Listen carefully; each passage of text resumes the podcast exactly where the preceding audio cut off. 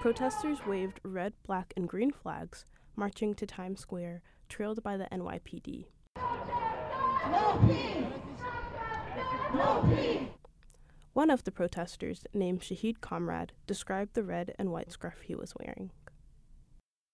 This scarf is a message from the mother and kids who died that stand for the love and peace and dignity and honor. Alma Jarvis was watching as the protest passed by. Am very disturbed by what's happening in Palestine. I think um, it's the biggest human rights crisis that we've ever seen. Um, just heartbroken over it. I wish there's more we could do.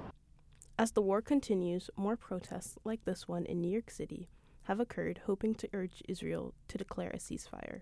Genevieve Charles, Columbia Radio News.